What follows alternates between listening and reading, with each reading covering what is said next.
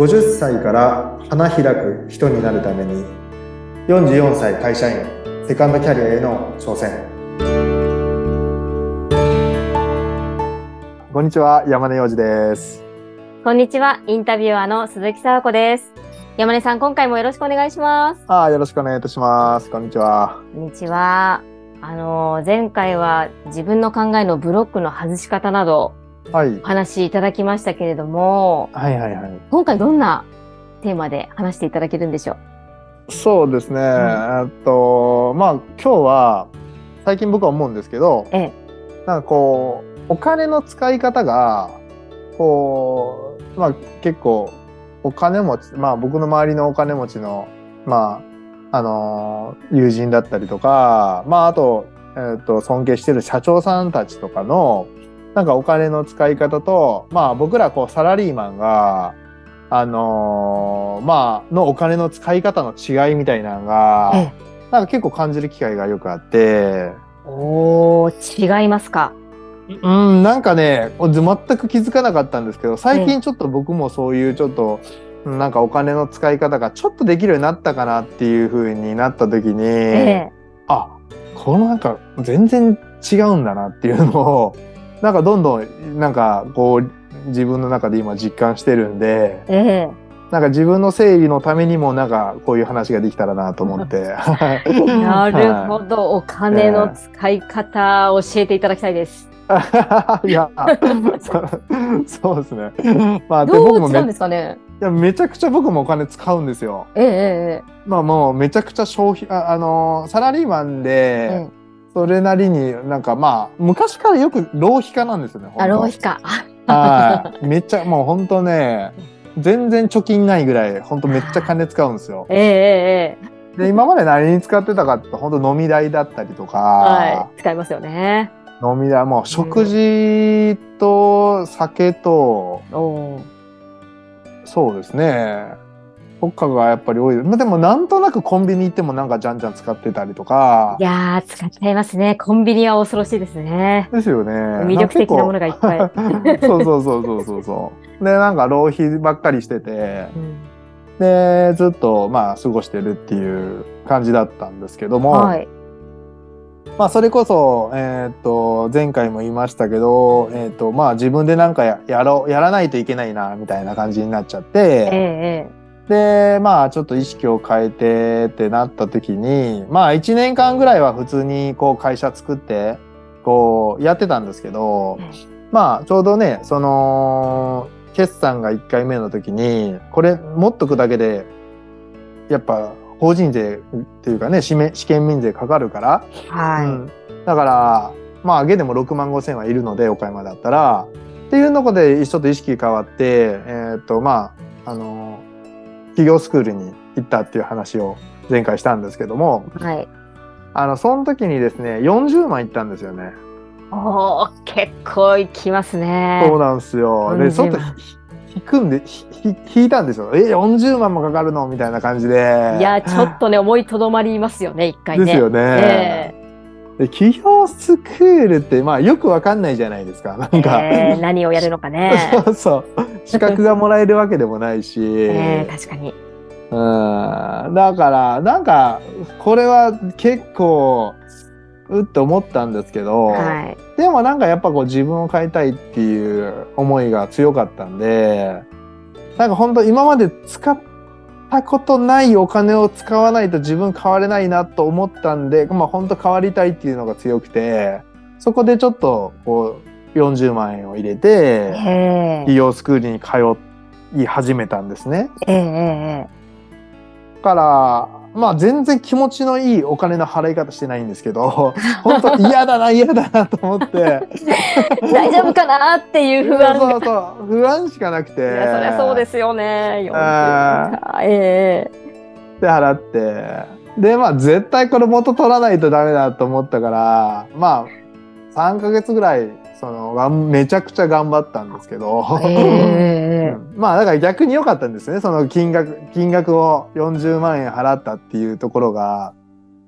無駄にはできないね、できないと思って、もう、その、ケチだから、あの、絶対取り返さないといけないって思ってい。やー、そうですよ。ええそうそうそうそうそう。それで頑張って40万円分は、まあ、取り返したかどうか、お金では計算できないんですけど、まあ、それがきっかけで僕も大きくこう、変われたっていうのもあって、やっぱり大きなおお金が出ていくと、ね、それはパワーに変わりますよね。そうですね。結構ね、さこの3ヶ月間もやっぱじ事業を作ったことない人間が事業を作るってなかなか大変というか、まあ、ほとんど結構無理な、無理な話なんですけど、えでもこれが例えば10万だったら多分途中で挫折してるんですけど、いや、40万払ったからやっぱやらないといけないでしょ、みたいな感じでめちゃくちゃ頑張ったんですよ。え頑張れたんですよねな。るほど。ええうんええで、まあ、そこからまたちょっと時が流れて、で、えっと、この年末に僕映画一本見て、うんあの、ジム・キャリーのイエスマンっていう映画って見たことあります？鈴木さん。ええないです。ないです。え結構面白い映画で、ええジム・キャリーさんですね。ええはい。なんかジム・キャリーなんか好きで僕。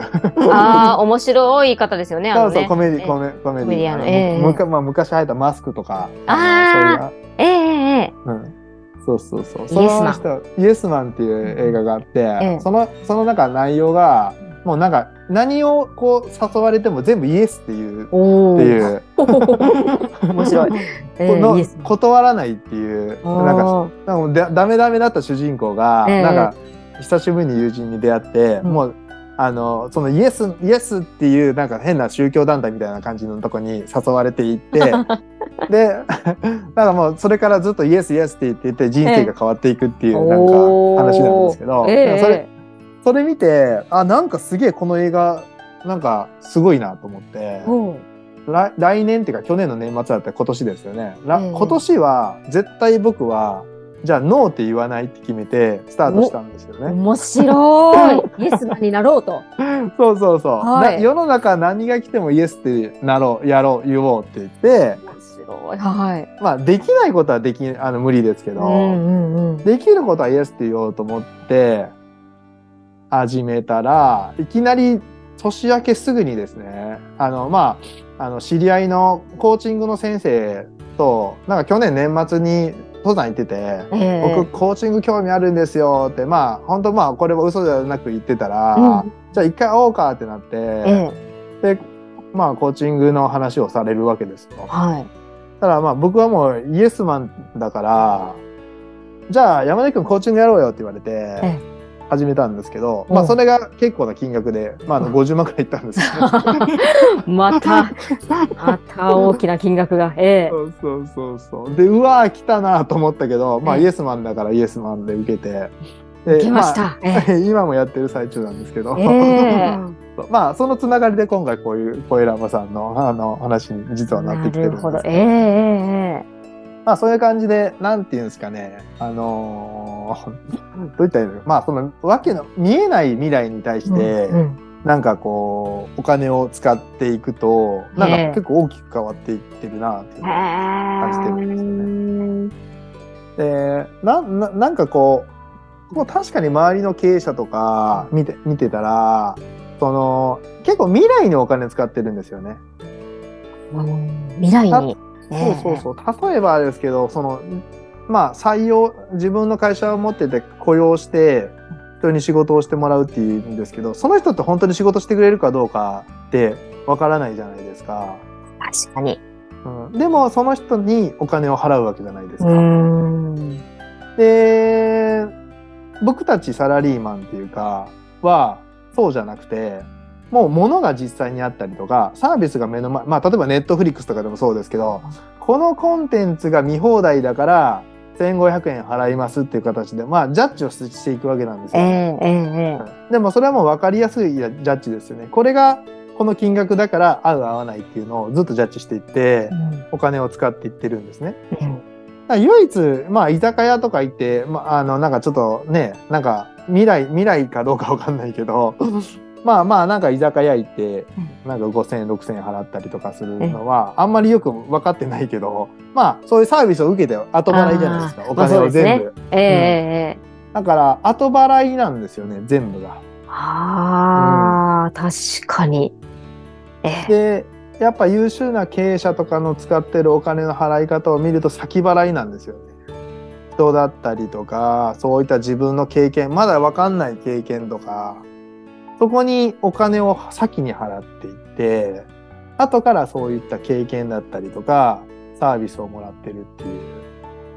ああ、じゃあもう消費というよりも投資っていうそうそうそうそう。投資なんですよね。でこれが普段の生活から投資をしていて、あのやっぱり素晴らしい経営者の人のお金の使い方ってむ無駄なお金はあんまり使わないんですけどそれこそ知り合いとかにはちゃんとこう贈り物したりとかあの感謝の気持ちでこう物に変えてとかものすごくするじゃないですか。ええあれなんでやってんのかなってずっと思ってたら、ええやっぱそういったそのなか見返りを求めてるわけではないんですけどそういう未来に対してのこう投資おめでとうっていう気持ちをまあものに変えたりとかなんかそういうのをこうどんどんやってるんだな。